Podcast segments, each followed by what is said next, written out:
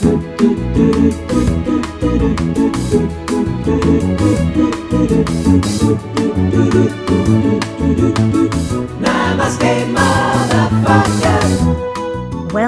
to Namaste Motherfuckers, the only podcast where the worlds of work, comedy, and well being collide. The podcast where the life changing stuff happens. I'm your host, Cally Beaton, and this episode is called Mashup. And today's theme is satire. Before we get started, today's guest, Rachel Parris, and I are both playing the piano, not together as a duet, independently, in a celebrity concert at the King's Place in London this coming Sunday, the 3rd of December. We're raising funds for Crisis UK. Um, other people playing include Jay Rayner, Emilia Fox, Alistair McGowan, and Ed Balls, uh, a few other people on too. And there are a few tickets left, I think just a handful of tickets left. Uh, so there's a link to that in the show notes. So, back to today's theme, which is satire.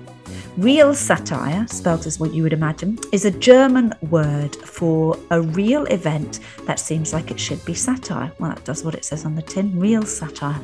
Basically, everything that's happened in British politics since about 2016. In 1990, the satirical magazine Spy sent checks for 13 cents to some of the world's richest people. Only two cashed them in, and they were the Saudi Arabian arms dealer Adnan Khashoggi and, wait for it, Donald Trump. And in 1875, Grieg wrote in the Hall of the Mountain King as a satire of terrible music, said he could barely stand to hear it. It is now one of his most played and best remembered pieces. Well, don't get me wrong, I've got makeup on. Listen, so. me too. That's today's guest, Rachel Parris. Politics, said political writer and publicist Ernest Benn, is the art of looking for trouble, finding it, whether it exists or not, diagnosing it incorrectly, and applying the wrong remedies. In an experiment conducted in Moscow, people had to answer questions about politics and have a drink every 12 minutes. The study ran for an hour and a half and showed that the more people drank, the more they began to support the government. And finally, I've got a reason for loving this fact, which I'll tell you in a minute. In 1974, Oliver Postgate made a special episode of The Clangers called Vote for Froglet. It was a satirical response to the political process of the day, which he described as being completely buggered by inter party squabbling. I'm very glad he's not around to see where we've got to nearly 50 years on. And um, I had the pleasure of my first job in television working for a channel called the Children's Channel um, back in the well, 1990, it would have been. Um, and I was one of the people who went and got all of the old clangers and bagpuss and all of those episodes, and we picked them up um, on their 16 mil film. That's what they'd been made on. And we got them all transferred onto digital tapes, and that's why they can still be enjoyed by everybody around the world today.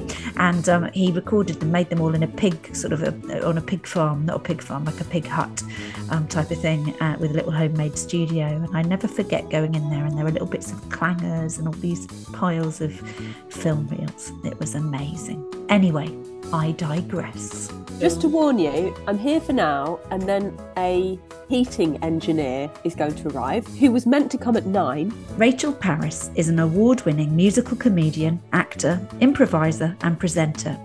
She was nominated for BAFTA's Best Entertainment Performance and beat, among others, Ellen DeGeneres and Amy Schumer to become Female Firsts Comedian of the Year. Her appearances on The MASH Report went viral around the world and led to an almost overnight meteoric rise in her comedy profile. Her other TV appearances include Live at the Apollo, QI, Would I Lie to You, Mock the Week, and Hypothetical. Rachel is a founding member of the acclaimed improv comedy show Austentatious, which is done in the style of a Jane Austen novel. Each show improvised by a six strong cast based on a title suggested by a member of the audience. It's also, by the way, one of my kids' favourite shows ever. We always go to see it when they come to see me in Edinburgh. She is also author of the brilliant book Advice from Strangers Everything I Know from People I Don't Know. On that note, um, a quick trigger warning Rachel writes very movingly in her book about losing her first baby, and we talk about that towards the end of our conversation together. And we've put a link in the show notes to Tommy's in case you're affected by that conversation. So, back to the episode. Rachel and I talked about the MASH report, deadlines, music, love, improvisation, blended families, satire, feminism, reinvention, Jane Austen, Dungeons and Dragons, dreams, and having your name in lights. But I started by asking her about her prolific creative output.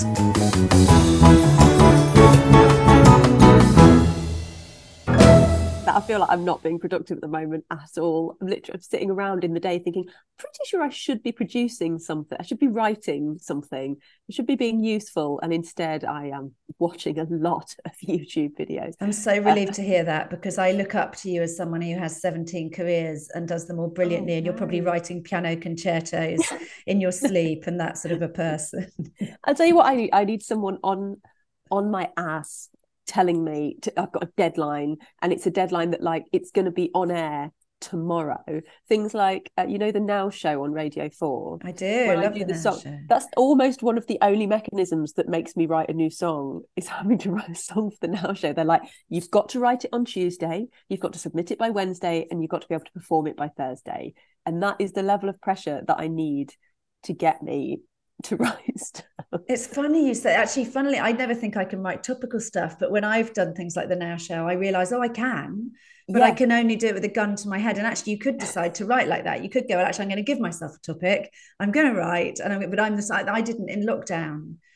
People were like, "Oh, I was writing loads." I just went to ground, wrote nothing because I had no performance, or apart from Zoom comedy. So I was like, "What Same. am I writing for?"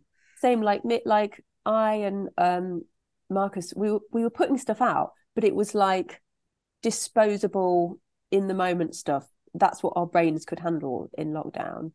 And people were like, consider we were doing like a weekly show on Zoom uh, for a, for a year, and everyone was like, "Oh, you must have amassed so much material."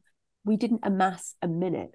There wasn't mm. a minute of material from that year that we could ever use again somehow. It was stuff that sort of worked in the moment. It was a bit stream of conscious, but really writing proper stuff, I, found that hard. And the same with what you were saying about topical stuff. I find writing topical stuff hard. It's funny that I'm sort of more known for like the MASH report and stuff like that. But that again, it's just the pressure. It's like I got the job, I enjoyed the job, and every week there was a deadline, and you had to have it ready, and it had to be, you know, uh, submitted and checked and everything, and fact checked, and it had to uh, and then uh, co-writers writing it, and I need the pressure has to be real.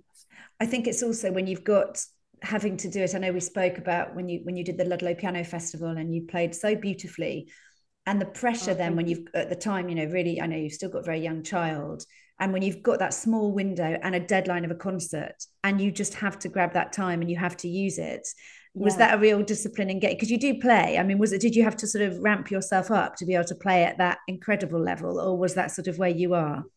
No i really had to ramp it up definitely. I i practiced the way i haven't practiced since i was 16 um it was yeah that was a real challenge that i set myself um to play that was a that brahms piece it's brahms intermezzo in a um was something that i used to be able to play like that when I was at the top of my piano game when I was yeah like probably probably 16 actually was when I was best. So you were grade 8 pianist that's before you obviously went to study music at Oxford so you obviously were yeah. quite gifted.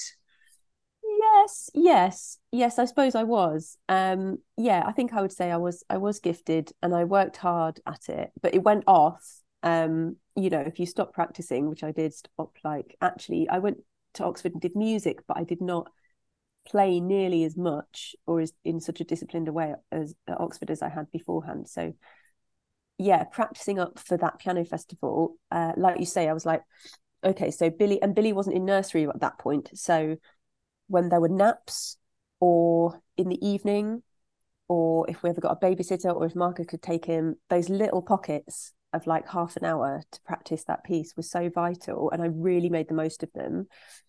And I had to because if I if I tried to play the piano when Billy's there, he either joins in or actually goes, "Nah, mummy." picks my hand up, takes it off the piano forcibly, which is quite hurtful.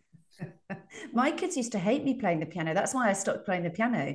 They used to get they used to object so strenuously to me playing the piano. I, I think it's more an attention thing, isn't it? Let's say it's not yeah. that they hate the sound of the piano, but we're engaged in something that is not them, so they're not going to be fans. Yeah. Yeah. My dog sits on my feet when I play the piano, literally, so I can't do much pedal work when the dog decides to sit on my feet.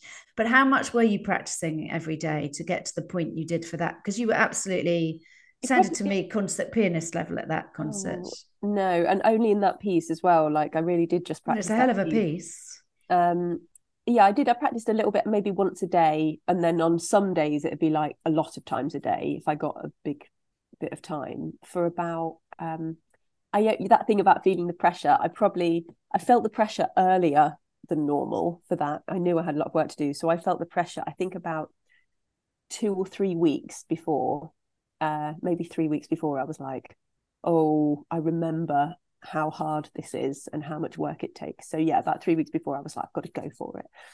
Um, and it paid off. Are you playing more since you did that? Did that get you to a level? I'd love to do more. I'd love to do more. I'm going to go back next year, and I know you're doing it next. I'm doing year, it next year. Mark's hopefully doing it next year as well. Amazing. So, yeah, that'll be so nice. Yeah, yeah, it will be really nice. I had real FOMO when I was there but I um but I would not have remotely been ready. And is it you said about writing to deadlines? It's funny because I assume, having seen your comedy and obviously knowing you from the Mash Report, that you're quite forensic. Like I know you were sort of a straight A student. You're quite diligent. You're very diligent. So I just assume because everything is so well thought through and so well crafted. I know you're also brilliant at improv but I just assume you're someone who's got a massive work ethic and huge self discipline. Is that, am I wrong? It's a bit of both. I do not have a good work ethic when it comes to just doing stuff when it needs to be done in a sensible way. I definitely need that deadline and I do things, I do do things last minute where it's possible. Definitely. I did that at school as well. But in terms of being diligent and forensic, yeah, that probably is true. Like I won't let something go like writing scripts for the mash report, for example. Yeah, I, pro- I, I do get I get quite anal about it, and I would. Yeah, I think. I think I, I think I am quite exacting once I've got going on something. Mm-hmm. But getting going on something is the hard bit. I'm just going to get a tissue. I've got snot dripping from my nose. No worries. You remember the um the so Billy started nursery in September. So you're getting everything. Getting everything. Mm. We've had two bugs back to back when he first started. And in terms of colds, we're just it's an absolute revelation. We've had like nine colds overlapping one after the other. We just keep getting over one and then getting another. You're going to be ill for seven years. no. well, Marcus can tell you, or he's probably forgotten because the other, I, I, think when your kids are that much older, oh, he's forgotten of, it all. Has yeah, he? Forgotten it all. Yeah, yeah. And did you um? Because I wanted to ask you about Marcus, and because I know you know all the, the blended family thing. You and I have parallel yeah. lives in that regard. Only in my case, the the little one is is the other families, and I've got the older ones. Um, but in terms of the um, the mash report, because that that must have been such a weird thing for you that you went so big so quickly with political stuff that everyone's got an opinion about. So it's not just, oh, I've got this silly reel about me and my dog, and millions of people have seen it. Yeah. It's things that people have an opinion about whether or not you've written them yourself, whether or not they understand it's satire. Yeah. So what was that like? Yeah, it was strange and unexpected, I think. Uh like as you know, if you're a performer, you kind of go in whatever direction is saying yes to you. Uh, and when I got the job on the MASH report, it was just one of several jobs that I'd like auditioned for. Um, and I was taken on initially more of more as a comedy actress than anything else. Like the role I was initially playing was written for me. Those first four weeks of the MASH report, I was just playing like a sort of character reading out tweets. And I was playing an, another character as well, a newsreader character with a different name. So it was a different job to what it became. and then my role um, got bigger, and I started writing on it, um, which was good, which was obviously really good. You know, give her more, um, and I suppose I was never. Obviously, I didn't stop to think um, what arena I'd be moving into in terms of being a sort of political uh, voice, which is not something I ever expected to to be. Um, it was just sort of a, it was a job, but it, obviously the, the subjects I was talking about were ones that I really cared about. Um, we'd sort of choose what topics that I would do in my section, and we chose them quite carefully. Um, based on what you felt you could write to and what genuinely because it's quite a specific thing if you think about somebody like nish who came out the gates political yeah and there are some of us that can be topical if we're doing a comedy show and it requires some topical stuff but i mean you're really immersed in a show that's very nuanced in terms of its political views. So there's a lot to writing on a show like that. Yeah you're absolutely right. Like that's what i think about nish. I think of nish and i think nish is politics through and through. Like mm-hmm. he is so involved in it and thinking about it all the time. And his comedy when he's not in those shows is also about that like it's he, he lives and breathes that mm. topic um and that's not me so i feel like i turned my head to it and we really yeah we worked hard to find topics that i particularly cared about and could write in a funny way about but my favorite ones are the ones that really I'm really livid about. The ones about violence against women, ones about sexual harassment, things like that. Um, so those those are the ones that I felt most passionate writing about uh, and working on. But yeah, it was it was um it was like a really interesting, exciting, and difficult experience because it all came at once. You met. It was the same time you yeah. were meeting Marcus, moving him. So you had this monumental life change on every possible level.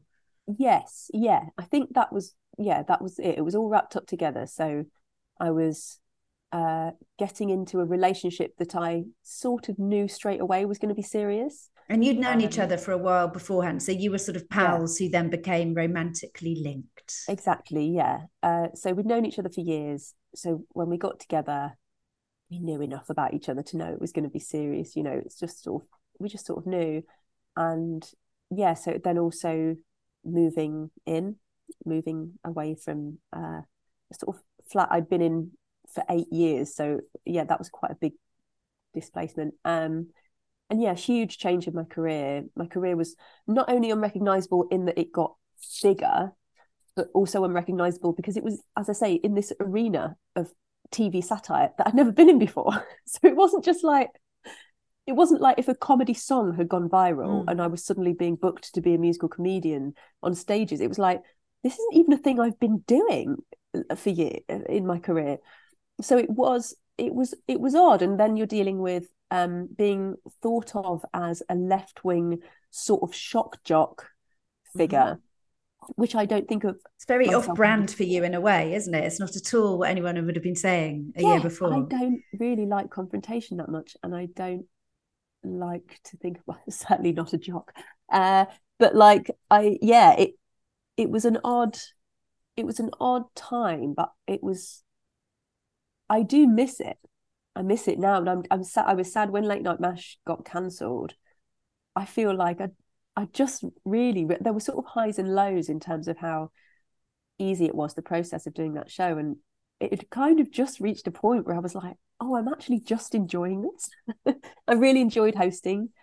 Um, and it really worked for you. I mean, you did seem, I, I guess that's why people assumed you'd always been doing it. It didn't seem like an unnatural fit. It just felt for anyone who didn't know what you were doing before, or what you were known for you just looked like a perfect fit so people would assume that's what you do that's you and that's all they knew of you i guess at that point apart from the people who've been buying tickets for your shows but in terms of yeah. the mainstream public that's yeah, what they first knew you as and it's a weird thing isn't it because it is a not a misrepresentation of you but it's getting straight into an area an arena that's really controversial for somebody yeah. who never wished to be in that arena i guess yeah it's interesting when i do tour shows now uh, when I first started touring after MASH, um, and that tour, I mean, it's gone off now, but that tour like just sold out really quickly, doing bigger houses than I'd ever done before. It was such a change.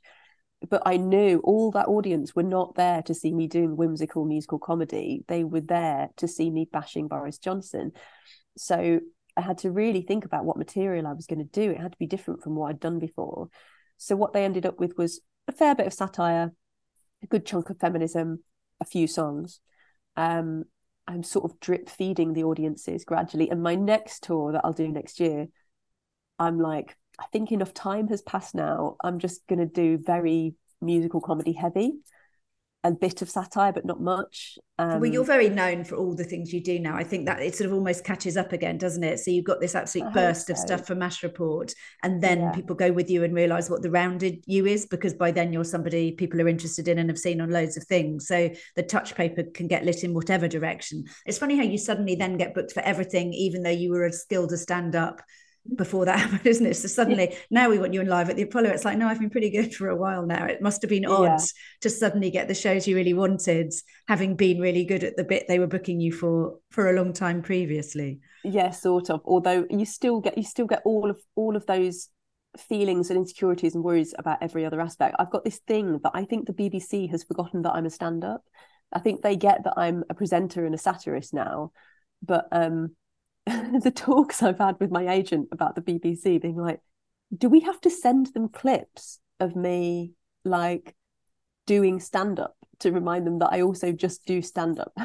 but it's easy isn't it for commissioners to pigeonhole you? That's what they want somebody who and, also you are a brilliant presenter and you're there aren't as many people who are really funny and can be presenters. That's a rarer crossover. So i guess they're also going with what they what they think they can do a yeah. lot with you. What is if you have to pick a thing that you do so it sounds as mm. if what, what is important for you in terms of your tv career your broadcasting career? What is the kind of voice and presence that you want well, I think the things I really love doing just don't have a place on TV anymore, being realistic. So, musical comedy, you know, it has a place online, which is great. Mm-hmm. And I should definitely make more of the most of that because I don't do all this social media.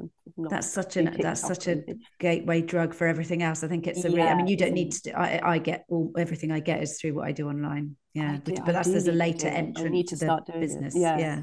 Yeah. Um, so, but like, I love musical comedy. I love writing songs. Um, improv. Again there's not much place for it on tv and yet uh, it's the thing i love doing the most. Um uh and i still love acting but i hardly i hardly get any acting work. Um but like yeah the the improv i love doing because that's part of like a team.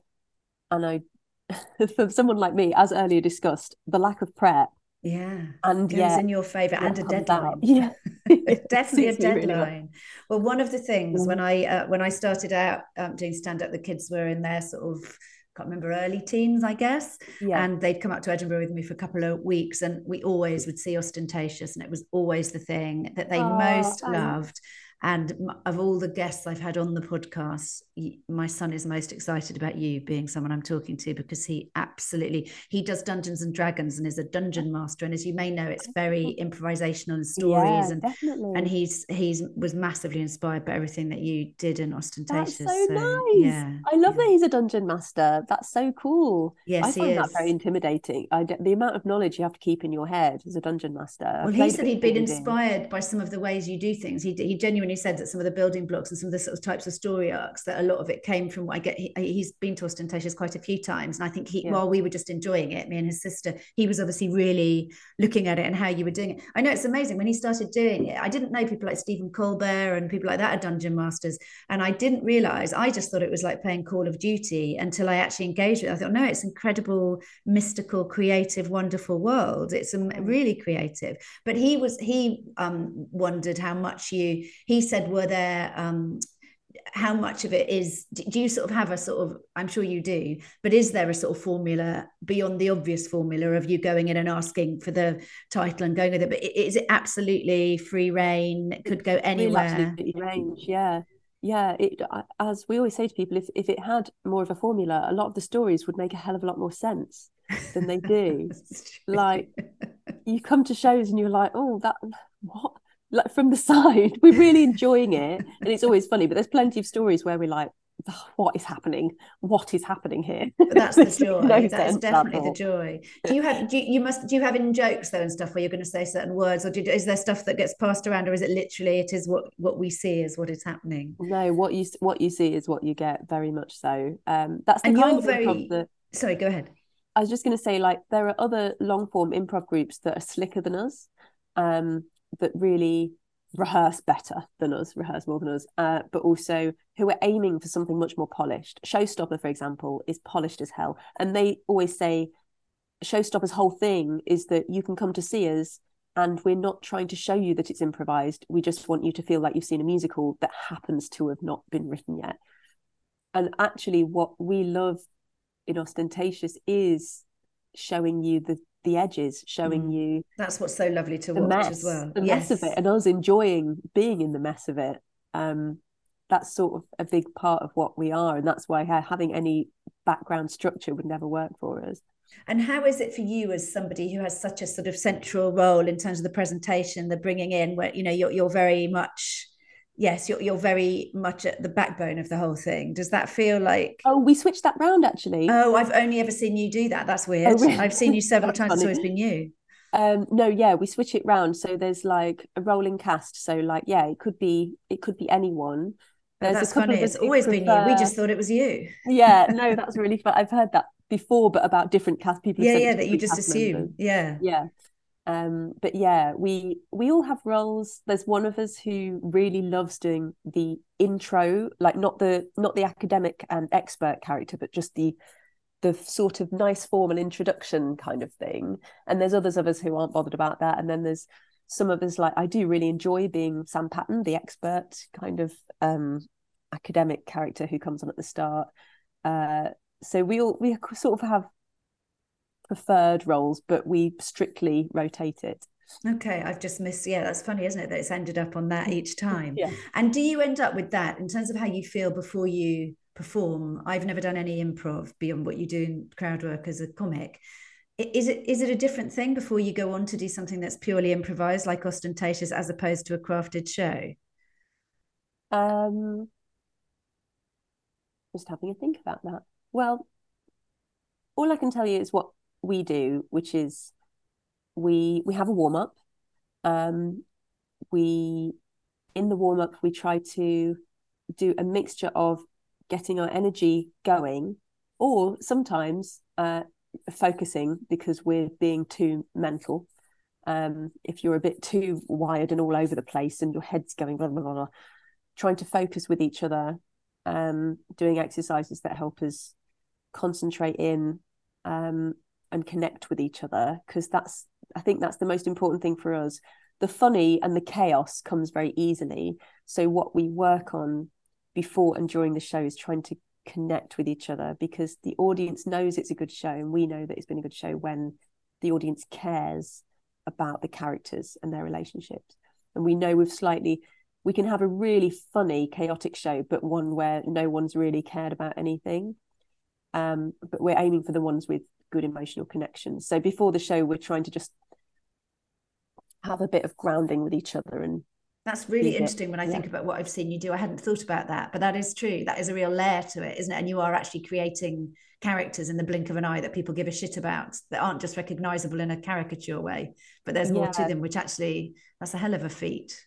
We're trying to. We don't always nail it, but that's what we're always aiming for. Yeah, is to whatever happens because you're so in the moment with it you know trying to there's there's always humor and there's always funny things happening and the unexpected but amongst all of that you're trying to find uh reasons to have an emotion. You have to have something that sparks a feeling uh, and a big enough feeling to carry through for an hour and a half. So it's got to be can't just be like oh, i really want that cup of tea. It's got to be something I really want that cup of tea because if I have that cup of tea, this woman might believe that I love her and I can't have her because I'm too impoverished or something like that. Oh, I love it. Finding about, the, the yeah. weight behind everything. And that because you've done it and you can tell when you talk about it and above all when you do it, but you got into comedy via improv, right? So improv was your sort of routine after after being at uni. Yeah, absolutely. Yeah, I would never have thought of comedy uh, at all. Not when I was growing up. You know, I watched comedy, obviously, loved comedy, loved like Reeves and Mortimer and Victoria Wood, and just you know, really, really loved comedy. But I never thought I didn't know any. I didn't know it was a career for one, obviously. Um, and yeah, even at uni, I was doing bits of acting and performing, but never, never comedy.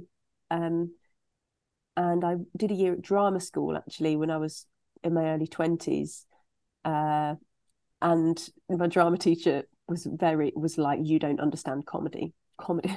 remember, nice. she was like, encouraging. we did like just a little bit on comedy. It was like a straight acting course, but we did a bit on comedy, and what did she mean by like, that? What was her point exactly? I was too small. I was too small. She said comedy has to be big. Comedy has to be exaggerated. Okay, it's got she to be bigger. Very old school. Yeah. So that made me think. I wasn't disheartened by it because I didn't think I wanted to do comedy. So it didn't have like I wasn't like, oh, I can't be a comedian because I wasn't a comedian. but then it was the year after that that uh, the, I discovered, yeah, this group called the Oxford Imps who did short form improv. And I fell in with that. I got into the group and just instantly was like, oh, this this I can do. This is and was it that... instant? Did you just take to improv? Yeah, it was instant. It was in the audition actually. In the audition, I was like, this what it was, I was looking around and I could see other people auditioning were not finding it easy and were nervous and uncomfortable and I was felt even in the audition amongst strangers doing that, I felt like less nervous and less uncomfortable than I did in most performing circumstances. That's so interesting. Um, Whereas a lot of people, it's the most excruciating thing, isn't it, having to improvise? For some people, yeah. Or that I'm a big believer that I, I really think with a with a good teacher or the right environment, everyone can enjoy improv. But of course, as with anything in life, it suits some people more than others. And did it? What do you think about you know upright citizens brigade and those kind of like? Do you, is that a different ethos to yours, or is that a similar, very similar no, approach? not at all. No, same same ethos. Um, I think they're absolutely brilliant. I've gone on pilgrimages to see them when I've been in America, um, and any touring teachers who've come over to the UK, um, I've tried to learn from because I think you can have your own ethos, but it's all it's all part of the same thing, which is just play, just playing in a positive way, building each other up, listening, um, just that, yeah, just play. And I think that's where it all comes from. So te- learning from different people, I think, is really important. It is, and I think also because you were a teacher as well, weren't you? You were a music teacher after yeah. uni, is that right? So I guess you're also having worked out how to unlock those kind of things in kids, primary kids, is that right? That you taught? Yeah. yeah does, yeah, does that have an impact yeah. as well? Working out what it is to get them to be able to be creative. Yeah, I think so. Yeah, yeah, I really miss teaching. Um, so I did. I mean, I did like one to one tuition from age sixteen right through to thirty three. Wow. Um, but there were some years where I did more sort of in schools and different kinds of sometimes group teaching, sometimes more tuition kind of stuff. But so I you only fully gave up teaching relatively mm-hmm. recently within the last really, few years. Really late, really late on, yeah. Namaste, motherfuckers. Namaste, motherfuckers. We were talking about your improv. One of the things that I think is really was really hard to find, and I think it still is quite hard to find. But lockdown sort of sucked the fun out of everything and the play out of everything. I think the thing that we didn't all realize we were really missing was any kind of lightness.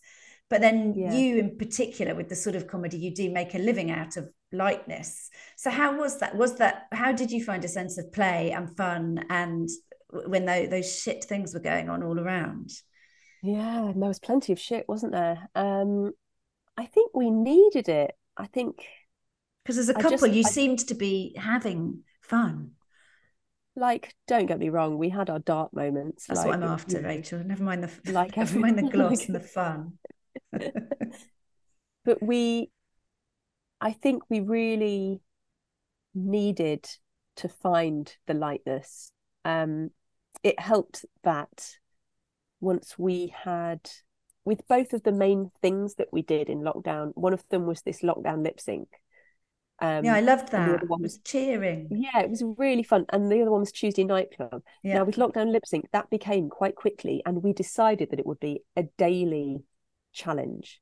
And we did that, I think, quite consciously because we knew that it did us good and we needed to commit to doing something fun every day Yeah. and doing something a bit a bit active and that was a bit of a faff, you know, a bit creative, um, just a, an activity to do. And with the Tuesday nightclub, like how nice for us that we got offered like you can do this every week, and not only can you, but you sort of have to because people have bought tickets for it now. So that again, it comes back to the, in a way the commitment and the deadline thing, which is I'm convinced the only reason I've managed to get through an entire comedy career is taking on gigs that I can never be asked to do on the day, but that I've put them in the diary, so I've got to do them. I think that is the secret for Um, all of us. And that and it's funny you say you never want to do them on the day. I always get in a right old, it's not even ratty. I just get a bit resentful that I've got that thing. And then I always love it. It's always the best bit of my day. But there's an absolutely Yeah. inevitable, the two hours, particularly when I have to put my makeup on and I'm slouching around in joggers and I've got oh, I've got to look nice and I've got to and I just get really pissy, leave it till last minute. And um, no one would know I was. I'm not horrible to anyone else. But internally I'm a bit like, oh for God's sake. And then it's the nicest thing. totally the same. I think people underestimate as well the amount of extra faff it is Being a woman. doing your hair and putting makeup on definitely it takes ages. It does. It so takes me. I can do it in about what I don't know how long. My average is about twenty minutes for a gig from a start, and that's if I've That's already shorter, got clean hair. Yeah, Yeah, that's if the basics have been done. But it does Yeah. take that long, and men don't have to worry about that. And also, if you've got one miles away from home and you get ready, by the time you get there, it's probably different for you. By the time you're in your mid fifties, by the time you get there, you've got to reconstruct a whole face again, Rachel. It's you have to do it twice. Oh no, I do that. I've got this. Um, it's my favorite makeup thing. Is the like L'Oreal sort of half powder, half foundation thing, just like a sponge, and it, Oh. it just does a great job of like if you you've already done it. that on Instagram.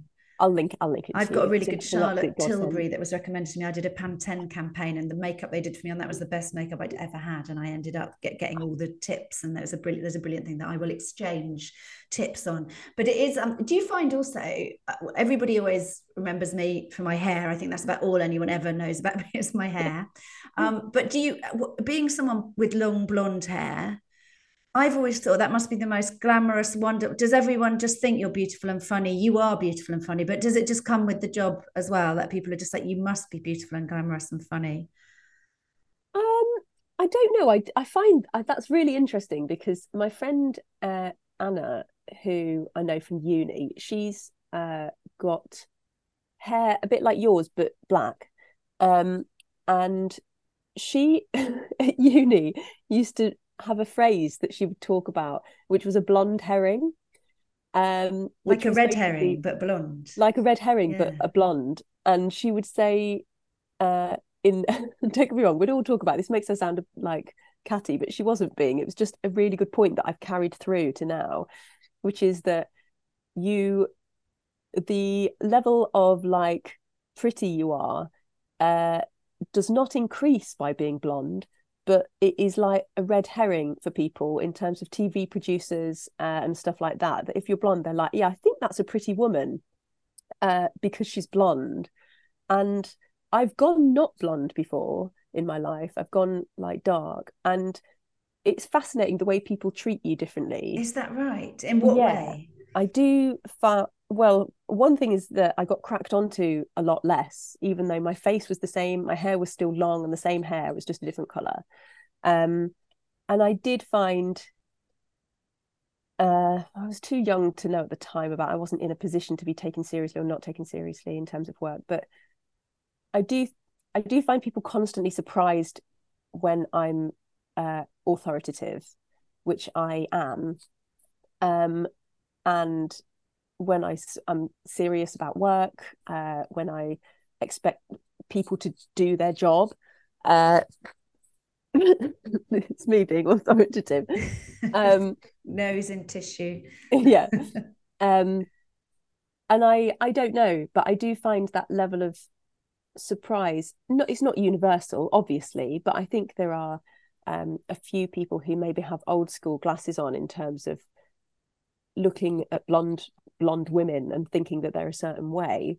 that's so interesting and also younger i do mm. sometimes wonder what it because i got into comedy in my sort of mid to late 40s and that's a How whole di- old are you? Because you look you look my age or younger. well god bless you let's finish the podcast here i think that's a fine end point What are I- you doing? What I'm are you 54. doing? i'm close to 55 rachel That's mental. So well, it yes, well, thank you. I think I've aged a lot thanks to Mr. Mark look so I feel like I literally, I could almost see white hairs sprouting when I was sleeping in chairs in hospitals. I was like, I'm literally aging, and I lost quite a lot of weight with it all.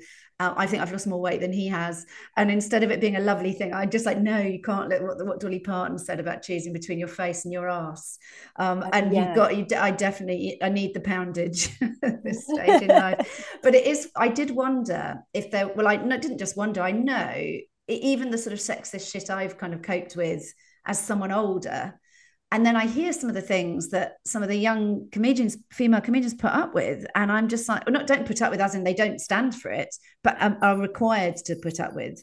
And I just think, bloody hell, it's still an incredibly difficult world for for women to be in in many regards. Yeah. Yeah, it's I, I find it interesting because it, it comes up um in lots of different ways to lots of different people. So one thing I haven't really encountered as much is um and I I've wondered why not. I don't know what I'm putting out there, but I haven't encountered really obvious misogyny on the circuit, on the live circuit as much. I've had audio obviously I've done like regional gigs where audiences have been like who's this a woman on stage like Mm. I've had all the normal audience reaction of like not being used to female comics and stuff but I've and I found it in in the television I've worked in which hasn't been extensive but the the producers um uh the the people like high up are so often men who have been in that position for uh decades Too And long, one might too say. long and it's astonishing the hoops you've had to jump through sometimes um, to persuade to persuade people that what you've done and already proven yourself is going to be good enough. And i've been exp- i've had people say to so before a really big famous comedy show i love i'm hardly shielding this now but um before a big famous comedy show i had um the producer come up to me the exec producer come up to me uh, and um Kerry Godliman Mhm. who were the women on the show and come up and go hi hi girls. Are you um you excited? You excited? And we were just standing there talking. We were not not very nervous but you know ready just Like it was a make a wish day. a laugh. Yeah exactly. Or as if as the women on the show we should be like girlishly Yeah. girlishly thrilled and sort of and smiling as well. That old like give us a smile thing. I think we weren't smiling enough for him and that was only that was only a few years ago. Mm. uh and i don't know i've just these things oh, it's it's annoying. And you can't put all of it down to sexism. I'm aware i think that some people are, are a dick to everyone. But um the i certainly yeah for certain shows i had to persuade a producer like I'd, I'd been booked for this based on what i'd already done in terms of comedy. And yet i had he said i had to sort of audition for him and i went into the audition with a suitcase because I was on tour with my stand up comedy. And he said, Now, to be on this show, Rachel, this really is stand up comedians and you're an improviser. And I said, Yeah, I'm an improviser and a stand up comedian. I do both. And he was like, mm. And he said, I know you're in Showstopper. And I said, I'm not in Showstopper God. and he said whatever uh, and he said you're going to be you're going to be alongside stand-ups. Like he didn't he thought i didn't know what stand-up was. He said you're going to be alongside stand-ups like ed gamble and Rhys James you know? So i just need to so make sure that you're going to be able to do like jokes quickly not just like meander like an improviser towards it but actually like one liner type jokes. And i was like yes, I I know Ed and Rhys from the stand up circuit that I'm on. And also that you're doing so well as, when you're selling out shows, and it's not like it's not like you were trying to get into stand up. Do you Yeah. find when you get because it's hard? I, I I'm writing a book at the moment that's about about women being underestimated and sort of claiming back the power. And there is a real power in being underestimated. I don't think we should have to seek the power, but I think it's a superpower sometimes. I uh, when I do after dinner speeches inve- or, or keynote speeches, which is kind of large amount of how I make a living. And, and that's again based on 20 years in boardrooms. You know, I've it's hard won that I have the credentials for that. Yeah. No one ever thinks I'm a, a speaker. I get very much ignored when I get there from the people there. The tech people never think I'm the speaker. And there's a sort of joy in it in a way. If I sit at the dinner and no one bothers to ask who I am, they think I'm someone's wife. People are oh, people will ask me where the toilet is. They think I work there. And I, in a way, I kind of like it because I'm confident, much more confident in myself as a speaker than as a comic. Because I think, well, wait, in a minute, in a minute, you'll see who I am. Yeah. I'm not going to have to assert it. But that's only if you get the platform. You know, if you're being auditioned with those preconceptions, you might never get the chance to show what you can do because you might Yeah. never get that far. Absolutely. I think I think that that gentle underestimating um which is like just really low level first impression stuff which I know we all do to everyone all the time.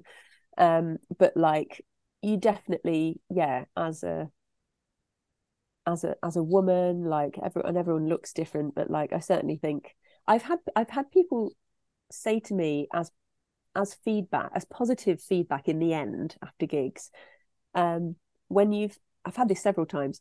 I've had people say when you first walked on stage I was scared for you. I was worried for you. Um and I think there's nothing less like I think the opposite of laughter the opposite of like finding someone funny is being scared for them being Mm. protective of them and simply being you know uh yeah a blonde woman walking on stage not shouting. Um they thought I couldn't handle myself. It's I really interesting, isn't it? Um, Yeah. oh, what was it? What was that gig um, where everyone used to get naked?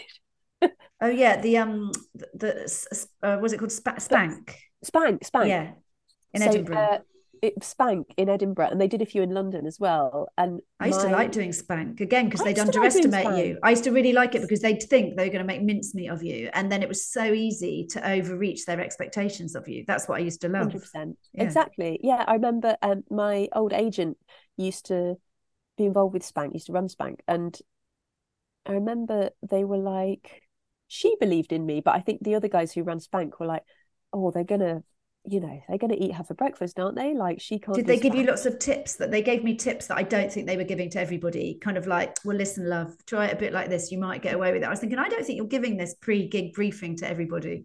Yeah, yeah, yeah. I think they just they just weren't sure. I remember them just being very honest and being like, I don't think you're ready for Spank because I think it would be too scary. And I remember being like, put me on, put me on. I think it'll be fine. And it was. And there was a there was a stag do in, and I just dealt with them really well and sang a song about them at them, and like it it was fine. It was fine. I think. Yeah, it's interesting. Do you find now that you and Marcus have a little one, do you find people asking you how you cope with the childcare but not him? Do you find there's like, and how are you managing? Whereas with men, they're not. Or when you're at something, who's got the baby, as opposed to men with young children just don't get asked that stuff. Or maybe that's not the case with you two. yeah that does that does happen not often but it's happened fairly recently actually someone just sort of saying oh i didn't book you because i i heard that you, you maybe i thought childcare would be difficult and i was like but you booked marcus Yeah, so that's why did, amazing. why would it be difficult for me but not for marcus like it is difficult but it's Yeah. not more difficult difficult for, for you me both. Yeah. um yeah it it's in, it's interesting i mean and that that's still the case. I remember when we, I, I, with as the kids were growing up, even though we were separated, um, but I did have a, a massively sort of challenging career, and my kid's dad was on the school one more than me, but probably he did three and I did two, and I was the breadwinner, so it, it was not a sort of radical reversal of gender roles, and eh, people still to this day are like, oh my god, wasn't he good? Wasn't he amazing? Wasn't he? Ama- wasn't he amazing? All the childcare he did. Like, first of all, it wasn't childcare; it was being a parent. and Yeah. second of all, absolutely, what you would not say that about a woman who was on the school run three days a week. yeah Wasn't to be brilliant? fair marcus hates that like that that culture of like oh daddy's babysitting Yeah, tonight and yeah, that whole thing of like all fathers looking after the children this weekend. Fingers crossed. Yeah, yeah, it's yeah. like, oh my god, what are you talking about? It's- Yeah, and he's got form in this area. He's been he's been Yeah, being a dad. fine. He's been making a he's living out better than fine. He's great, but yeah, yeah, it's interesting. Interestingly, the other from the other side of that coin, um, when me or Marcus are deciding which gigs to to do, uh, not that we're offered loads, but you know, you say, you know, you have to sort of balance what you can do with childcare. I I think it comes more naturally and more easily to me to say, no, I can't do that because of Billy. I can't do Mm. that because of childcare. And I think for Marcus, that reason doesn't feel as readily there. I think because of what people expect of men and women, what Mm. people expect of mothers and fathers. I think if I say to someone, no childcare, I literally sometimes I'm just like, no childcare. That's it. And I I don't expect anyone to bat an eyelid and just go, yeah, that makes sense. Whereas I think when Marcus goes, no childcare, um, people are like, oh, re- oh right, something happened then. Something's there's a something's gone awry. Um, so I I think it's not just what you're it's sort of it's all in the ether isn't it is what i'm saying it sort of comes in circles and then it's how we behave that feeds it It's very deep rooted as well. Yeah. And also how much you want to be. I mean, I definitely really, really, really wanted to be with the kids. I'm not saying men don't, but I desperately wanted to be with the kids as much as I possibly could. I used to find it immensely difficult leaving them, traveling, and all the things that you do. Is um I want to ask you the three questions I ask everybody. I also want to mention your book, which I know is is not just been written, but is relatively recent. Advice from Strangers, Everything I Know from People I Don't Know, which is a brilliant, brilliant, brilliant read, and we'll put a link to it. But that was um you talked about some really sort of moving things in that. That was such a beautiful book. Well, if you if you sort of picked a thing from that book that you would say, read the book because of this bit that I loved writing or that meant a lot, what bit would you pick? Hmm. you would think i would have an answer to this ready considering how many Considering the book I've spoken about the book uh what's a bit that i really liked in the book or a bit that was hard to write, just something that that resonates now. I think writing about um, losing my first baby is a bit that uh, I I suppose I treasure it in the book. Um, it, there's three chapters on it, and they're the only chapters in the book that are dated because I wanted to capture how it felt at the different stages um, in that moment. So one is written when I was in, uh, just out of hospital, and one's when I was pregnant again, and one is when we had the baby, uh, when we had uh, Billy. So those bits will always have this really special, sad um, importance to me. It's not like I'll, I'll never write about anything like that again. I feel like I said my piece, and it was really cathartic and, And a legacy, I guess. It's important. You've got Yeah. you've sort of put that baby out in the world. Yeah, yeah. Um, so that's that's really important to me. Um, but there's also a lot of there's a lot of angry feminism in there that um many topics that I felt guilty that I only scratched the surface of, you know, obviously. Um, but there's a there's a chapter on mad women, the mad woman, that I really enjoyed writing, and I didn't know how big a subject that would be when I started writing it. And that got the editor was like, "You've got too many." there's a bit where I start going into the examples of women through history who've been brought down and made powerless by being called mad, and there were too many examples. Well, that could be a whole book in itself. Exactly. Yeah, it should have been a book in itself rather than just a chapter. And my editor was like, "We've got to cut this chapter down. It's disproportionately big compared to the rest of the book." Did you say, we well, I'm disproportionately mad? So yeah, yeah. yeah. Why have you put so many examples in here, you mental woman? exactly. well, it's a brilliant, it's a really brilliant book. And again, when I think of you as a prolific person who produces content, as someone writing a book, I'm like, and you knocked a book out, and then you did this, and you had a baby, and you. So yes, intimidatingly capable. But I'm pleased to know that you spend too much time watching television sometimes by day. That's made me feel much much better about my I life. I watch so much television, Cally? Like a lot of television. I love television so much. Um, I sometimes I love that you watch too much television. it's a This bit is- embarrassing sometimes when you have conversations with people and they're like, "What have you been up to?" And I'll be like, I've been watching TV, and they're like, Loose what? Women was and I very good today. seven, eight, or nine full box sets. really? yeah. See, I never watched. It's because I worked in telly. It wasn't relaxing, and now I haven't worked in telly for years, so I can start watching it again. But I don't. I don't watch enough. Right, that's going to be my commitment from talking Oh, to if you is want me to send you a list of 25 recent box sets, Please send me that list and and your foundation powder combination. Yeah, I and then our work here will be done. And in terms of your namaste motherfucking life changing moment, Rachel, what what's it to be? Oh, I should have thought of this before the podcast. So a moment, a moment that changed my life. There was there was a moment uh, in my comedy career which I never feel on firm footing with. I never have, and I don't think I ever will. Um, there was a moment. It was after the Mash report, and I had done touring before that point, but it was me producing myself touring, just ringing up theatres, going, "Please, can I come and play your 90 seater studio?" And they'd say yes, and I'd get my own posters printed, and I'd send them in the post and all that. And after the Mash report, um, I had a booker, a big booker, and they were booking me into big theatres, and they were selling out, and it was really exciting. And I was like, "Oh." Sort of great and also oh fuck i'm a comedian now. Definitely. Like i'm really locked into this now. Um and i had uh, a gobo. You know those metal lighting things that you put on the light and it makes your name come up on the back of the curtain in these big theaters and i remember going to the sound check of the first date on tour seeing literally that phrase my name in lights and I remember seeing my name in lights and thinking, "Oh, I've done it. I've d- I've done it." Uh, but you know what's even better than that is that it's fleeting. It's fleeting. I've still got a gobo. Don't get me wrong; they're really cheap. You can get them for a tenner. Um, it's quite easy to get your name in lights, actually, uh, on a technical level. But also, I like that we're in this career that you go, oh, that's it. I'm um, a satirical touring comedian who plays at this level, and that's what my job is now. And that's no longer the case. Like, I can't play those theatres that are that size anymore. I don't do satire the way I used to, or as much as I used to. Our careers are always changing and shifting, and that wasn't it. It never has been. Every moment in my career when I've gone, oh, I'm a successful musical comedian, or oh, I'm in satire now, or oh, I'm an improviser. No. Well, I love that moment. I think if you'd sat creating that moment to tell, it couldn't have been more lovely and poignant. So thank you. thank, you for you. not preparing. Thank you for improvising as you always do so well. And what's your favourite joke? Oh, um,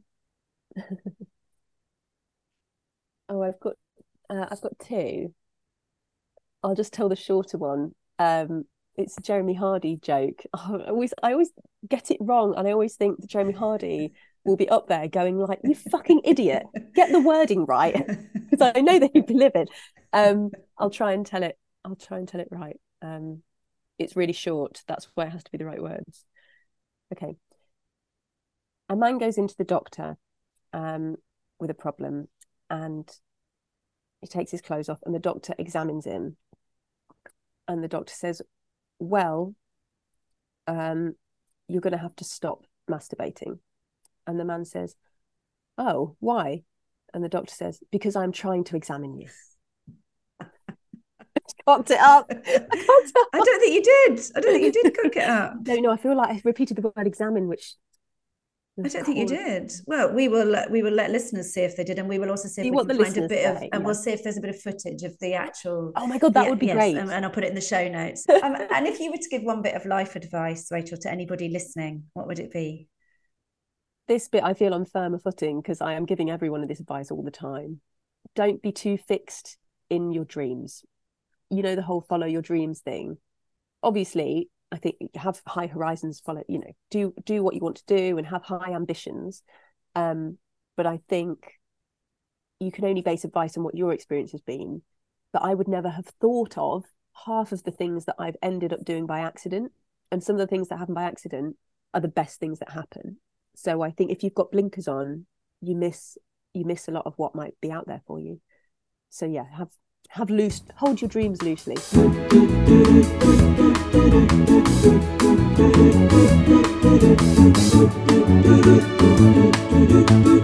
Namaste. That was Rachel Parris. We've put links in the show notes to Rachel's book, to Tommy's charity, and all the other things we talked about. And do remember to grab those last tickets for the celebrity piano concert this weekend at the King's Place in London, unless you're listening to this in a year, two years, a month, in which case, don't bother. So that is it for this week. Thank you so much for listening. Please do remember to keep rating, reviewing, recommending all the things, you know, stars, give us five stars, give us money, whatever. And we will be back in your feed next Thursday, as always, when I will be talking to Susie Dent. So I definitely can't say chill. I, I would never say chillax, and I thought that was the biggest offender. Namaste Motherfuckers was written and presented by me, Cally Beaton, and produced by Mike Hanson for Pod People Productions with music by Jake Yapp. I'm Cally Beaton. Until next time, motherfuckers.